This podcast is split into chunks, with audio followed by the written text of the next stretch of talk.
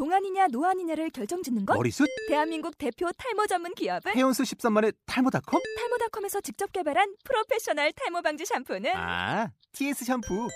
늘어진 두피 모공을 꽉! 단 한 올의 모발까지 꽉! 사용할수록 풍성해지는 나의 모발. 이제 탈모 고민 끝! TS 샴푸. 이북 뉴스 아아 아, 국민 여러분 안녕하십니까?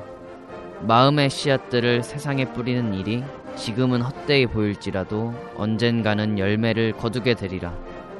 스페인계 미국 시인 메들린 브리지스의 시 인생 거울에 나오는 구절입니다. 안녕하세요. 전자책과 함께하는 방송 전자책과 함께 가는 방송 이북뉴스 앵커 안건태입니다.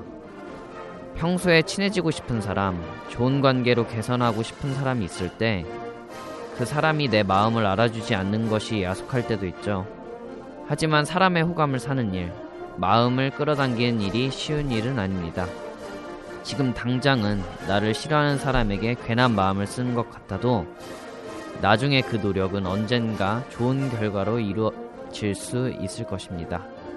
저희도 전자책을 모르는 분들에게 전자책을 전파하는 마음의 씨앗을 열심히 뿌리도록 하겠습니다.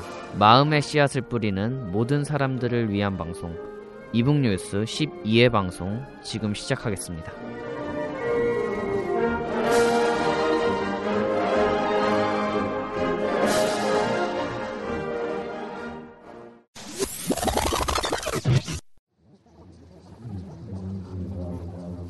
우리는 당신의 칼이며 당신의 주먹이며 당신의 불꽃입니다. 그동안 수많은 싸움을 벌이며 뱀파이어, 늑대 인간, 지옥의 악마들, 심지어 다른 세상의 신들조차도 저를 두렵게 하지 못했습니다. 하지만 지금 이 순간 하느님, 당신의 침묵은 저를 너무나도 두렵게 합니다. 세상을 지키려는 자들과 부수려는 자들의 지하 전쟁. 정인규 판타지 소설 마지막 기사단. 전자출판업계나 전자책 산업 동향의 소식들을 모아 모아 모아놓은 뜨거운 그 현장 핫이슈 이슈. 네, 첫 코너입니다. 이슈가 있는 곳에는 누구보다 먼저 달려가는 발빠른 분이죠. 임지연 기자 나와 있습니다. 안녕하세요. 네 안녕하세요 아니 오늘 사과 팀장님이 안 계시고 왜 어쩌고 혼자 오셨어요? 오늘은 제가 사과 팀장님께 양해를 구해서 2014년 상반기 전자출판 업계를 뜨겁게 달궜던 소식을 좀 간단하게 소개하고자 혼자 찾았습니다. 뭐 근데 옆에 배준영 기자랑 정인규 작가가 있어서 중간중간 제가 소, 준비한 소식에 좀 빠진 내용이 있으면 첨언을 해주지 않을까 싶은데요. 어, 오랜만에 이렇게 다 같이 좀 방송을 같이. 얘기를 하는 것 같아요. 그럼 배준영 기자, 정인규 작가도 청취자분들께 인사 한 말씀 해주세요. 네 안녕하세요 배준영 기자입니다. 네, 안녕하세요. 무명 작가 정인규입니다. 어, 두 분은 다른 코너 녹음을 하기 위해 자리를 하셨는데 이왕 이렇게 된 거 함께 참여해서 이야기를 해주시면 좋을 것 같습니다. 그럼 본격적으로 좀 시작을 해볼까 합니다. 가장 먼저 전해주실 소식은 어떤 건가요? 안건태 앵커 혹시 아마존 아마 이거 기억하세요? 어, 얼마 전에 1박 2일 네. 그 1박 2일에서 어, 저 그거 나왔어요. 봤어요. 맞아요, 맞아요. 아마존에 사는 사람은 그렇다 이거 이북뉴스 듣고 따라한 거 아니야. 저도 사실 어디서 베낀 건데 사실 이북뉴스에서 뭐 빵 터졌는지 안 터졌는지 모르겠지만 저의 개그를 근데 한번- 그때 이후로 개그 터, 터진 거 있나요? 아 요즘 있었죠. 요즘 하락세인 것 같아요. 네, 슬럼프인 것 같아요. 저의 개그가 맞으신다는 분들도 있고 호불호가 아, 좀 갈려. 네, 호불호가 갈리는 개그라서 뭐 그래도 제 주변에서는 아직까지 아마존 이거 기억하시는 분들이 굉장히 네. 많은데 제 친구들도 기억하더라고요. 어, 그래. 그걸 위안을 삼으시면서 뭐 네. 말 나온 김에 아마존 소식부터 먼저 하죠. 네 제가 소- 준비한 소식이 아마존 소식이라서 음. 네 이렇게 말씀을 드렸었던 거예요. 아 저 그거 알아요. 그 얼마 전에 기사도 보고 그 광고도 나왔던 것 같은데 그 전자책 무제한 대여 네. 서비스 말씀하시는 네거 맞아요 아니에요? 맞아요 네. 맞아요. 이 역시 알고 계시네요. 그렇죠. 이게 그- 아마존이 현재 시간인 7월 18일자에 월 9.99달러, 우리나라 돈으로는 약 1만 원 정도죠. 요 가격에 무제한으로 전자책을 보고 오디오북을 듣는 서비스를 내놨어요. 한 60만 권이 넘는 킨들 전자책이랑 2천 권의 오더블 오디오북을 원하는 만큼 읽을 수 있게 하겠다는 거였었죠. 어 이게 이 소식이 그 킨들 기기에서만 이용 가능한 전자책을 대상으로 하고 있고 또 이 한 달에 한 권만 무료로 공개했었잖아요 기존 서비스에서는 네네, 그렇죠. 예, 그거에 비하면 진짜 어, 무제 아니면 거의 파격적인 조건인데 미 주요 출판사 그 다섯 곳의 책은 뭐 포함 안 된다고 하지 않았나요? 네. 네, 그리고 일단은 미국 내 사용자들만 지금 이용이 가능하다고 해요. 뭐 그리고 이 서비스는 7월 30일 하루 정도 무료 서비스로 오픈을 한다고 합니다. 음, 아 하루만 하는 거죠? 네, 하루. 음. 아무래도 서비스 이용자를 늘리기 위해서 무료로 서비스를 오픈을 하는 것 같은데요. 네, 맞습니다. 아무래도 개별 구매가 익숙한 킨들 사용자들에게 뭐 서비스를 소개함과 동시에 어떤 서비스인지 정확하게 인식시키고자 하는 이유겠죠. 이용할 수 있는 책의 제목에는 이제 킨들 무제한 로고를 붙여서 쉽게 알아볼 수 있도록 할 예정이라고 하고요. 뭐 기존에는 이제 킨들 기기에서만 가능했었던 것들이 아이폰과 아이패드, 안드로이드 기기, 윈도우 폰, 킨들 등 아마존의 킨들 앱을 구동할 수 있는 기기에서 모두 이용이 가능하다고 합니다. 국내에서는 뭐 이와 같은 서비스를 이제 교보문고에서 쌤이라는 뭐 네, 서비스로 그렇죠. 진행을 하고 있죠. 네, 교보문고 같은 경우에는 2013년 2월 달부터 한 달에 이것도 가격대가 비슷한데 9,900원. 부터 뭐 많게는 3만 2천 원 정도로 일정 수량의 책을 빌려볼 수 있는 대여 서비스로 쌤을 출시를 했어요. 어, 어떻게 보면 이제 유료로 사용하는 도서관 의 역할을 한 건데 이게 또 정해진 기간이 지나면 책이 자동으로 반납되기도 하고 뭐 음. 그러다 보니까 원, 좀 도서관의 기능을 하는 아 그 서비스였죠. 그, 그 서비스 저도 한번 들어본 적이 있었는데 이 서비스 출시되기 전에 말 되게 많지 않았어요? 그뭐 도서점까지 뭐 무력화 시킨다고 그렇죠. 막 그러면서 출판계 더 안 그래도 죽는다 죽는다 하는데 뭐 더 어려워질 거라고. 네, 맞아요. 현재 이제 음악을 스트리밍 서비스로 굉장히 많이 듣고 있잖아요. 그런 것처럼 마찬가지 효과를 가져올 수 있을 것이라는 주장이 있었죠. 뭐 힘들게 만든 책이 저렴한 값에 판매가 되고 이를 통해서 저작비가 싼 저렴한 책들이 늘어나고 양서는 사라질 것이라는 말들이 있었습니다. 그 음악 스트리밍 말씀하셔서 갑자기 생각난 건데 얼마 전에 보니까 멜론이랑 KT 본 것 같은데 그 한 사람이 되게 하, 하소연을 하면서 그 글을 올린 거예요. 한 번 들었을 때 음. 2원? 이원이요? 예, 그 저작권자한테 네, 2원에서 저작권자한테 엄청 6원밖에 적- 안 네. 떨어진대요. 그러니까 100번 들어봤자 얼마야? 600원? 음, 그런 셈인 거죠. 많아봤자 600원. 근데 이제 전자책도 그렇게 될 수 있다라는 그렇죠. 말들이 굉장히 많았었었죠. 근데 뭐 이어서 말씀드리면 교보에서 대여 서비스로 볼 수 있었던 책이 턱없이 적은 양이어서 음. 서비스 오픈했을 때 좀 많은 잡음이 있었습니다. 그 더불어서 종이책도 보지 않는 사람들이 전자책 전용 단말기를 보기는 쉽지 않았기 때문에 생각만큼 큰 효과를 가져오지 못했었죠. 네, 그랬었죠. 근데 최근에는 전용 단말기 그 쌤을 소셜에서 한 50% 할인된 가격으로 아, 네, 판매하기도. 네. 했었어요. 네. 말이 많았었죠. 이게 대여 서비스에서 볼 수 있는 책의 양이 교보도 적다고 말씀을 드렸었는데 아마존에서도 이 서비스를 오픈함에 있어서 같은 문제점이 생겼어요. 앞서 잠깐 언급을 했었는데 미국 내 주요 대형 출판사들의 책이 이렇게 빠져 있어요. 물론 이번 서비스 전부터 좀 갈등이 있었긴 했는데 요게 이제 이 서비스로 인해서 사이가 더 악화될 것으로 보이기 때문에 이 주요 출판사의 책들을 앞으로도 좀 보기는 힘들 것 같습니다. 일단 이 주요 출판사 다섯 곳이 어떤 곳인지를 좀 얘기를 해주는 게 낫지 않을까? 미국 내 주요 다섯 개 뭐- 출판사 뭐 생각나세요? 펭귄, 랜덤하우스, 뭐 사이먼 앤 슈스터 음. 그리고 또 하퍼콜린스. 이거 자기 안다고 자랑하려고 지금 물은 네. 거지. 아 이게 이렇게 되나 얘기가? 아, 어 이거 이거 어 기습당했는데 다 나온 것 아이고, 같은데요, 다섯 개? 맞죠. 그죠? 음, 네, 그 맞아요. 다섯 개. 음. 네, 그 다섯 개예요. 갑자기 알고 생각이 있는 거 나가지고. 다 이거 아마 저희 들으시는 분들도 다 알고 계실 음, 거예요. 맞아. 네, 저번에 한번 짚었던 걸로. 네, 네. 한번 기억이 했었으니까. 네. 네. 뭐 아마존이 국내에 들어온다는 소식을 전해드리면서 국내에 어떤 영향을 끼칠지 기대된다고 말씀드렸던 적이 네, 있던. 것 같은데 네. 맞아요. 맞아요. 마찬가지로 이제 아마존이 정액제 서비스를 국내까지 들고 들어오면 교보문고의 서비스와 같은 이렇게 같은 상황이 지금 되풀이 될 건가 음. 이거에 대한 생각을 음. 해보게 되는 대목인 것 같습니다. 네, 맞아요. 사실 이것은 출판 생태계와 관련이 되어 생긴 문제들인데요. 뭐 이와 관련해서 또 소식이 하나 있었죠. 바로 애플 전자책 애플. 가담의 네. 가격 담합 사건이었던 네, 거죠. 네. 뭐 IT 쪽에서 아주 네. 떠들썩하게 뉴스 네. 나오던데 그 얼마 그- 전에 또 네, 네, 지난. 그 7월 16일인가 네, 그때 네, 왜 네. 얼마, 얼마 안된것 같아요. 애플이 전자책 가격 담합 때문에 4억 5천만 달러 네. 거의 우리 돈으로 한 4,600억 원 정도 네, 네, 넘는 맞아요. 액수를 배상하기로 네. 지금 미국 33개 주랑 잠정 합의를 했다고 하, 더라고요 네, 음. 지난 2010년도죠. 애플이 아이북스를 출시하면서 이게 출판사들한테 판매 이익의 30%를 줄 테니까 자율적으로 책값을 정하라는 제안을 했던 것이 이제 문제의 발단이 되었던 거예요. 이게 결국에는 법정까지 서게 되었는데 출판사에서 전자책 가격을 책정하다 보니까 가격이 비싸져서 음. 뭐 생긴 문제라고 하더라고요.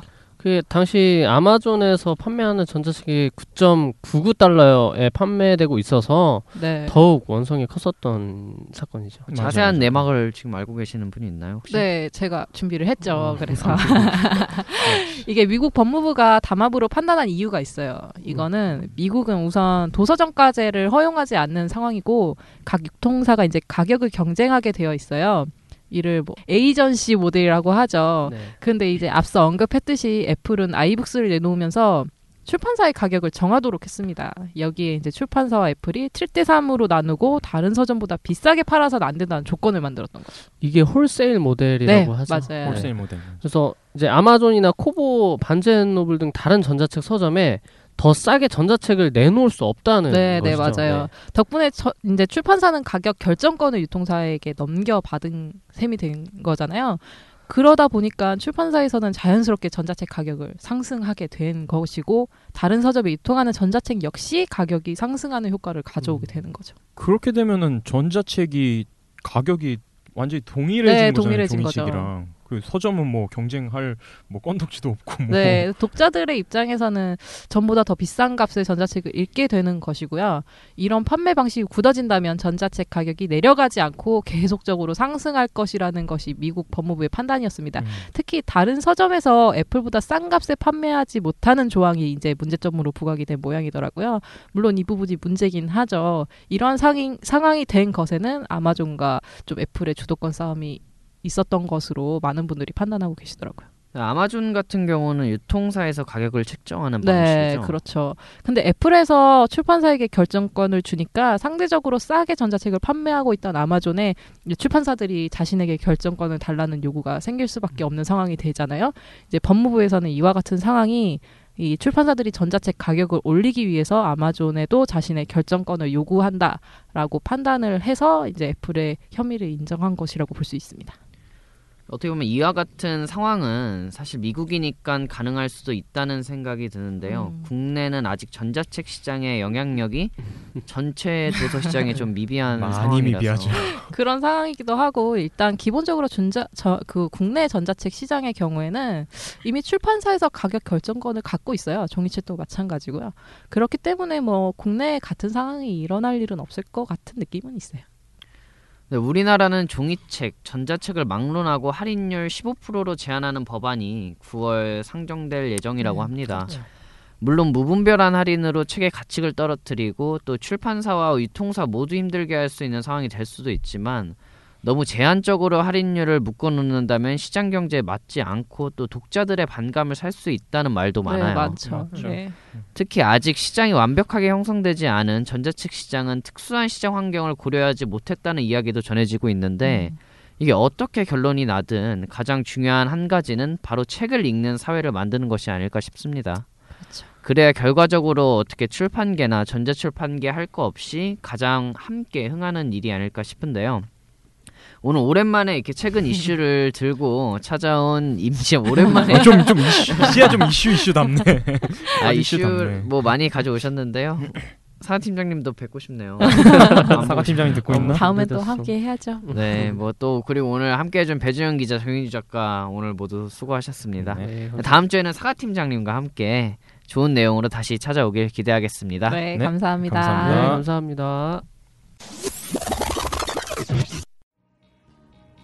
지금까지 지루했던 모든 팟캐스트 방송은 잊어라. 이제 그 누구도 상상하지 못했던 전자출판계의 지각 변동이 일어난다. 어, 책이 너무 두꺼워. 너무 무거워 들 수가 없어. 어, 집에 책을 두고 왔어. 이게 아니야. 이건 아니야. 난 전자책을 읽고 싶어. 전자책을 읽고 싶다고. 2014년 전자책의 가보 개혁을 이끌 새로운 팟캐스트 방송이 시작된다. 이북 뉴스.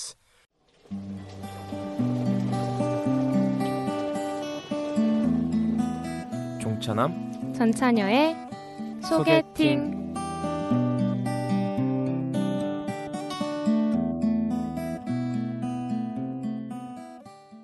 네, 우리 주위에 숨어 있는 보석 같은 책을 찾아 수줍게 소개해 보는 시간. 전차녀 종차남의 소개팅입니다. 오늘은 또 어떤 책들이 우리와 소개팅 시간을 가질지 기대되는데요. 우리 문학소녀 전차녀와 무명 작가 종차남 나와주셨습니다. 안녕하세요. 안녕하세요. 전자책 차별하는 여자 조연입니다. 예, 안녕하세요. 종이책 차별하는 남자 무명 작가 정인규입니다. 벌써 2014년도 반이 이렇게 훌쩍 지나가 버렸어요. 아유, 반이 뭐예요? 반 넘게 지나갔네. 이제. 진짜 빠른 것 같아요. 그러게 근데 한 해 목표한 일들은 잘 하고 계신가요 지금? 음, 글쎄 한 해 시작할 때는 계획을 진짜 많이 세웠는데 뭐 이것도 하고 이것도 하고 해야 되는데 몇 가지는 해냈다고 생각하는 것도 있고 아직까지 생각만 하고 이루지 못한 것도 있고 한 것 같아요. 저는 지금 장편 소설 하나 새로 쓰고 있는데 결말만 쓰면 되는데 지금 끝을 어떻게 해야 내야 될지 몰라서 헤매고 있습니다. 뭐 어떤 내용을 다루고 있죠? 그 전에 나왔던 소설 후속편인데 아, 음. 그렇군요. 그때 로맨스도 뭐 쓰신다고 얘기해 아 그것도 지금 같이 쓰고 있어요. 그건 초 초반부만. 음, 아, 전 작가님 로맨스 소설 상상은 잘 안 돼요. 이거 뭐 왜 이러세요? 로맨스 소설 벌써 나왔는데 로맨스는 로맨스를 해본 사람이 있을 수 있는 책 아닌가요? 진행하시죠. 상상은 자유니까요.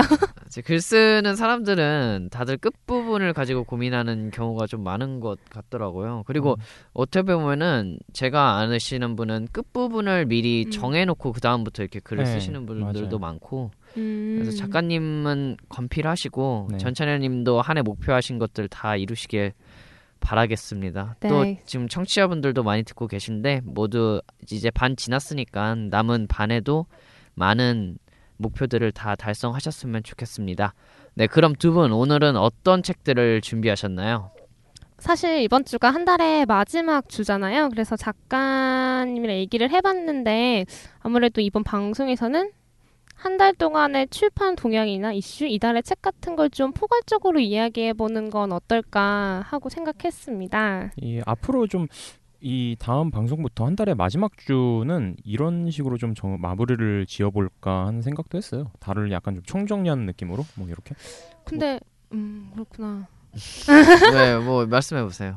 아이 우리 방송 두 번밖에 안 나갔는데 격주로 아, 격주도 한 번은 책 소개하고 한 번은 총정리. 그냥. 총정리하고 그냥 뭐 저희 맘대로 아이디어만 내봤어요. 마음대로 총정리 하고 싶을 때는 총정리 한번 해보고 오. 왜냐면 이게 출, 출판 이슈 출판이라는 게 어떻게 보면은 그 분기별로 좀 이슈가 있거든요. 네. 맞아요. 그건 또 그래서 매달 이렇게 출판 이슈를 정리해 보는 것도 좋은데 아, 어떻게 보면 분기별로 하는 것도 괜찮을 것 분기별로 같아요. 해보는 맞아요. 것도 아니면 괜찮아요. 지금이 반이니까 반씩 네, 뭐 상반기 하반기 하반기 이런 식으로 해도 될 것 같고 되고 뭐 두 분 책 선정 같은 것도 한 주 거르고 어떻게 보면은 책 한 번씩 안 보시는 거잖아요. 이렇게 좀 날로 먹으시려고 그러시는 건 아, 아니죠? 할말 아니에요. 없습니다. 이거 소개할 때도 책은 읽죠. 그러면 7월에 출판계에 어떤 이야기들이 있었고 또 어떤 책이 강세였는지 이야기를 해주셨으면 좋겠습니다. 일단 전자책 분야에 되게 반가운 소식이 들려왔어요. 국내 전자책 시장이 꾸준히 성장하고 있다고 합니다. 듣던 중 반가운 소리인데 얼마 소리가 전에 반갑지 않은데 전혀. 미디북스에서도 시, TV CF 광고를 맞아요. 찍었더라고요. 북큐브에 이어서 네, 한다고. 하더라고요. 그 오정세 씨라는 배우로 이제 네. 같이 지금 CF를 찍고 있는데 어떻게 보면은 그게 전자책도 이제 TV 광고를 한다는 하고 게 뭐고. 그 전자책에 대한 관심을 많이 갖고 있는 많이 것도 있고 변하고 있는 그리고 것 같아요. 전자책 그 업체에서도 많이 음. 투자를 하고 있다는 게 네. 성장하고 있다고. 성장하고 있다고 마케팅 비용도 이제 많이 오늘 앵커가 들으면서. 많이 쳐져 있네요. 아 아까도 그랬어요 앵커 네, 계속 쳐져 있었어요. 아, 여름이라서 더위를 먹은 것 같아요. 요즘 삼복더위 좀 조심하시고 복날인데 뭐 좀 드셨어요? 이 저번에? 네 저는 고기 어, 원래 항상 드시는 거 말을 아니에요? 잃었어. 고기는 항상 드시는 걸로 알고 있는데 복날이라 고기 드시고 작가님은 뭐 드셨어요? 저요? 저요 뭐 저도 뭐 마찬가지로 1년에 300일 300일이는 고기 데이를 깜빡하면 안 되죠. 아 저는 앵커가 그때 네. 복 되기 전에 닭을 사준 적이 있는데 진짜 아, 잘 먹었어요 진짜요? 네 어, 그랬나요? 뭘 사? 두 분이 데이트하신 거예요? 뭐 아무튼 아 이거는 분위기 왜 이러죠 지금? 네, 아 넘어- 앵커 왜 그래 진짜 오늘? 넘, 넘어가야겠습니다. 전자책 시장이 얼만큼 성장을 했는지 좀 얘기를 해주세요. 네, 출판 저널 7월호에 실린 현대경제연구원 김광석 선임 연구원의 기고글에 따르면 국내 전자책 시장 규모는 2006년 825억에서 2013년 작년 5,838억 원으로 6년가량 겨, 가량에 걸쳐서 연 평균 약 32.8%의 지속적인 성장세가 있다고 합니다. 그리고 더 좋은 소식은 앞으로도 이와 같은 성장세가 계속 이어나갈 수 있을 것으로 전망한다고 합니다. 이 같은 성장세는 모바일북의 성장이 크게 작용했다고 하더라고요. 2006년 208억에서 2013년 2204억으로 증가세가 거의 40%에 달한다고 합니다. 확실히 모바일 기기로 책을 읽는 분들이 많긴 하겠는데요. 두 분도 전자책 읽으실 때 모바일 기기 주로 이용하시잖아요. 그렇죠. 저는 보통 스마트폰이나 아이패드 이런 걸로 보게 되죠. 저거 같은 경우도 태블릿이 이제 아이패드여가지고 아이패드 지원하는 앱북이 있으면은 아이패드로 읽고 안 그런 경우에는 그냥 스마트폰으로 읽죠. 왜 컴퓨터로는 그렇게 많이 안 읽게 되더라고요. 그 가끔씩 들리는 뉴스에 또 우울해지다가도 이런 소식을 들으면은 진짜로 콘텐츠 딱 확보되고 음. 어떻게 보면 시장 생태계랑 어느 정도의 질서만 갖춰지면은 빠르게 치고 올라갈 수 있을 네, 것도 것 같아요. 잠재력이 높죠. 저 미래를 위한 그리고 현대 이제 국내 출- 등록된 출판사는 4만 개가 넘는다고 해요. 게다가 1인 출판사나 self publishing 같은 형태로 시장에 진출하는 경우도 계속 증가하고 있다고 하더라고요. 교보문고나 예스24 같은 경우에도 각각 전자책 매출이 4배, 3, 4배 정도 증가하고 있다 고 다른 유통사도 수익이 증가하고 있다고 합니다. 앞으로 많은 기업들이 좀 더 적극적으로 전자책 분야에 뛰어들었으면 좋겠다는 생각을 하고요. 대학교 교재를 들고 다니려면 좀 책이 무겁잖아요. 그런 교재들도 PDF 형태보다는 이제 저- 전자책 으로 많이 만들어져서 그러니까 이펍이나 앱북 같은 전자책으로 많이 만들어져서 후배 학생들이 학교 다닐 때는 조금 편하게 다녔으면 좋겠다는 생각도 했습니다. 그러면은 전자책은 주로 어떤 책들이 팔린 거예요? 저, 저는 그게 좀 궁금한데. 그러게 또 작가님 책이 팔렸을까 싶어서 그런 아니, 건가요? 아니 그, 그 그건 그건 그건 아니고요. 그냥 전자출판 트렌드가 어떤가 궁금해서. 작가님한테는 약간 슬픈 얘기가 될 수도 있는데 최근 전자출판 베스트셀러는 소설보다는 비소설, 그러니까 실용이나 인문 계열 서적 들이 강세를 띠고 있습니다.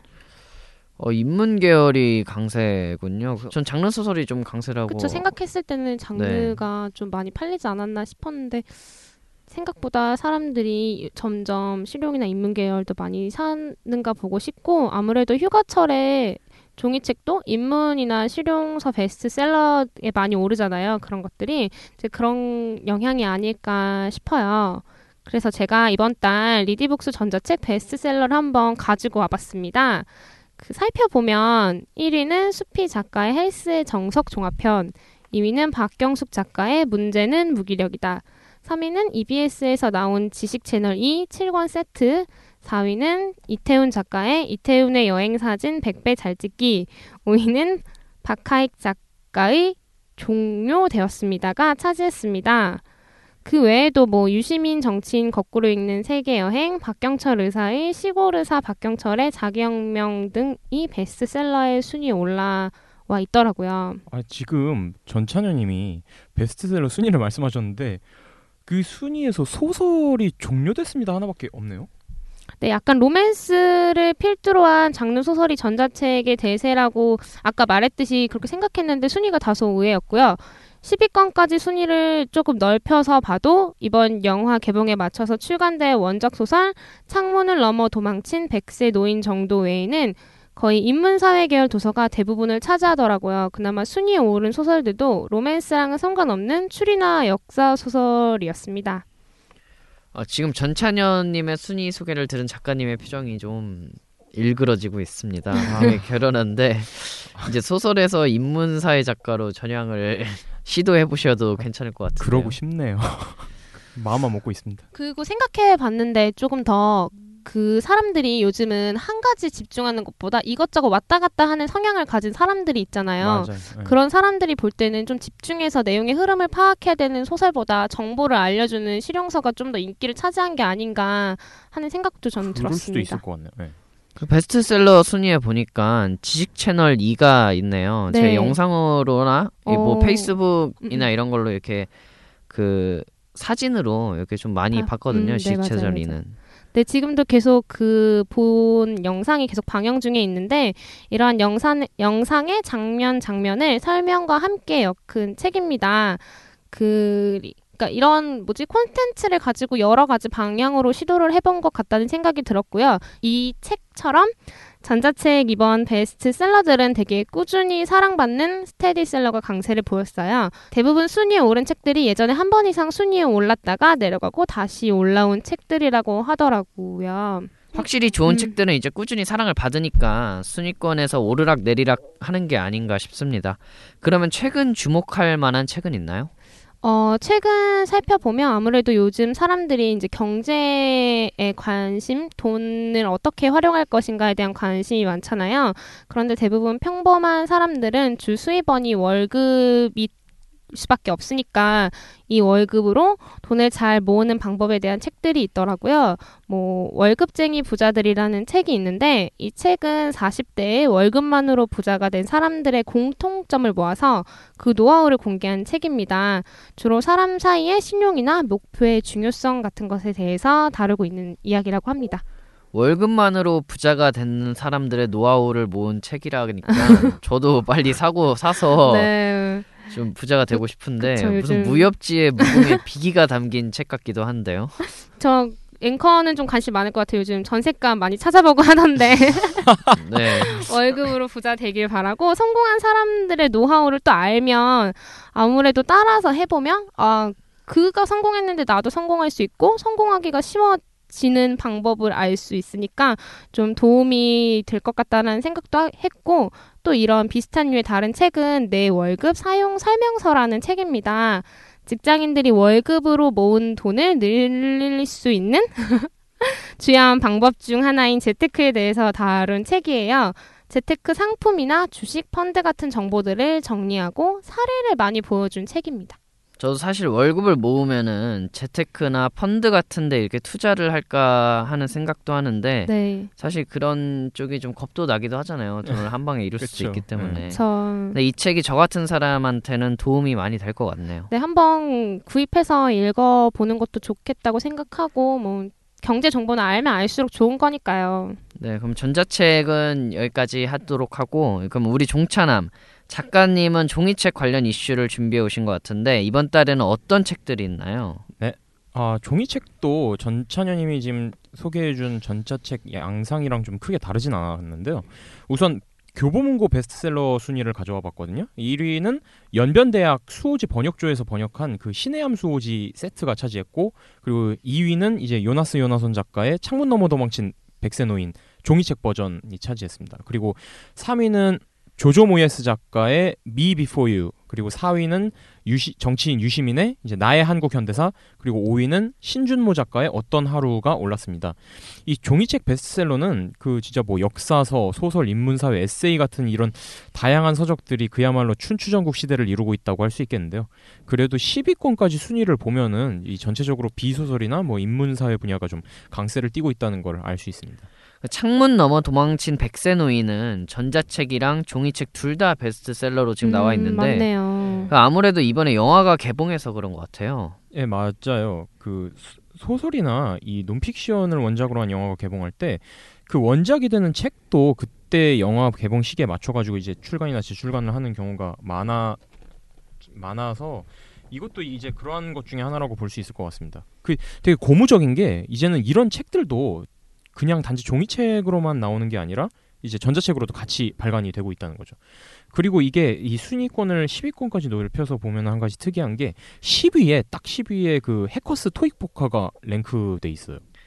아무래도 이제 요즘 영어 자체가 중요하기도 하고 제 생각에는 지금 이번에 방학 시즌이잖아요. 맞아요. 네, 맞아요, 맞아요, 맞아요. 토익이라든지 뭐 토스 뭐 이런 거에 대한 자격증에 음, 대해서 많은 청년층들이 지금 그만큼 고생을 하고 있다는 것을 보여주고 있는 자료 있는 것 자료인 것 같아요. 네, 네, 진짜 맞는 것 같아요. 이제 영어는 좀 e-book 이 우리 업 번- 전자 출판 업계에서도 선택이 아니라 약간 글로벌하게 필수, 나가려면 예. 필수가 된다라는 식으로 말을 많이 하고 있으니까 그런 의미에서 앵커분은 요즘 영어 공부 열심히 하고 계세요? 앵커 표정 일그러지고 학원 있는데. 다닌다고 맨날. 네 맞아요 맞아요. 학원 아, 다닌다고. Ladies gentleman 영어 방송 한번 갈까요?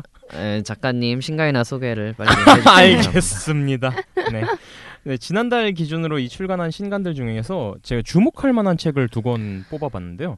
하나는 이제 18세기 한중 지식인들의 문예, 문예 공화국이라는 책인데요. 이 책이 되게 방대한 자료를 바탕으로 18세기 조선과 그 중국 지식인들의 교류사를 그려낸 인문학 책입니다. 작가가 이게 집필할 때 하버드 대학의 자료를 바탕으로 연구를 해서 책을 썼다고 하더라고요. 이 당시 동아시아 지식인들은 서로 뭐 중국, 일본, 한 조선이 언어 자체는 통하진 않았지만 이게 한문이라는 문자를 공통적으로 사용을 했잖아요. 그래서 이 문자를 이용해서 글로 소통을 원활하게 할 수 있었다고 하더라고요. 그 중심에 이제 조선 지식인들이 있었는데 아무래도 중국이랑 일본 사이에 경, 지, 그 지정학적으로 중간에 위치해 있다 보니까 그 이 중국, 일본 지식인들이랑 적극적으로 만나면서 이제 그 만남을 뭐 문화 학술 교류의 일종의 네트워크 같은 걸로 확장을 시켰다고 합니다. 이 책은 바로 그런 역사를 다룬 책이라고 할 수 있습니다. 이 책이 좀 특이한 게 문학동네 네이버 카페가 있는데요. 거기서 2013년 3월 6일부터 같은 해 12월 26일까지 매주 한 차례씩 연재한 내용을 책으로 엮은 거라고 하더라고요. 인문학 온라인 연재라는 점에서 당시 상당히 호응을 얻어서 요번에 그 호응을 바탕으로 책으로 나왔다고 합니다. 아, 인터넷 연재를 먼저 한 책이네요. 네네네. 어떻게 보면은 전자책에서 시작한 책이라고도 할 수 있겠는데요. 그렇죠. 넓은 관점에서 보면은 그렇다고 할 수 있죠. 되게 웃긴 게 인터넷 연재한 책이라 그러면 보통 소설을 많이 떠올리는데 이 경우는 이제 비소설이 출간이 돼서 좀 특이하다고 할 수 있습니다. 이 개인적으로 저 같은 경우는 역사에 되게 관심이 많아서 이 책은 진짜 꼭 한번 사보고 싶다라는 느낌이 들어서 한번 소개해 본 거고요. 이 두 번째 책은 여성 영웅의 탄생이라는 책입니다. 사실 현대 사회가 이 뭐 남성 중심의 사회잖아요. 약간 좀 남성들이 규정한 기준이 사회 전체의 성공의 척도가 되기도 하고 여성들은 대부분 거기 적응해서 살아가는 그런 양상을 띠고 있는 세상이다 보니까 그리고 역사 자체도 그랬고요. 그러는 동안에 이제 여성들은 뭐 스스로 여성이라는 스스로의 모습을 제대로 살필 수가 없었던 건 사실이라고 저는 생각을 합니다. 그런 이 책은 그런 의미에서 약간 좀 진정한 여성성 뭐 그런 거에 대한 고찰을 담고자 한 책이라고 하더라고요. 예, 기존의 여성학은 약간 좀 양성평등이라는 성과를 이룩해내긴 했지만 그 한편으로는 또 오히려 여성이 남성 사회에 적응하도록 하는 부작용이 있었다고 저자는 보고 있는데요.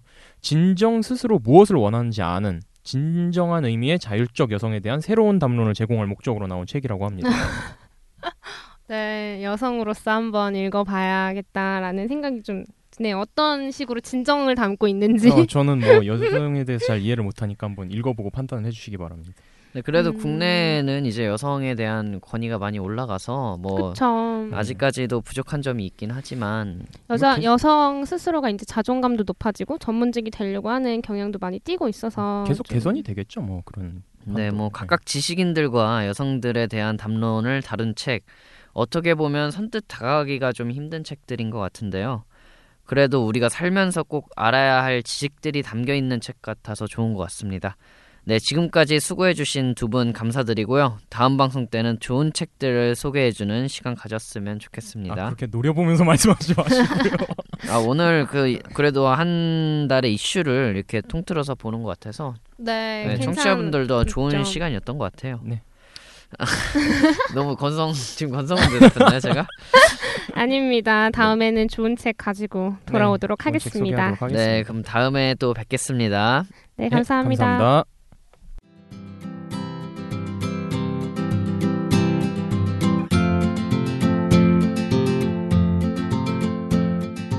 네, 여러분도 아시다시피 저희 방송의 목적은 전자출판을 더 많은 분들께 소개하고 더 많은 분들께 전자책 문화를 알리기 위한 것이었습니다. 지금도 그렇고요. 저희와 같은 꿈을 꾸고 앞으로 나아가시는 분들이 참 많은데요. 정부 차원에서도 전자책 문화를 활성화하기 위한 노력을 많이 하고 있습니다. 그 중 하나로 전자출판 콘텐츠학과 일반대학원을 설립해서 전자출판의 전문가들을 양성하는 과정을 만들고 있는데요. 이번에 전자출판 콘텐츠학과에서 2기 신입생을 모집을 했죠. 총 10명. 얼마 전에 마감이 끝난 걸로 알고 있는데요. 얼마나 멋지고 유능한 분들 지원했을지 벌써부터 기대가 됩니다. 하루빨리 합류해서 함께 전자출판의 발전을 이끌어 나갔으면 좋겠습니다. 이북뉴스 12회 1부 마치도록 하겠습니다. 2부에서도 더 재미있고 알찬 내용으로 여러분을 찾아뵙도록 하겠습니다. 지금까지 앵커 안건태였습니다.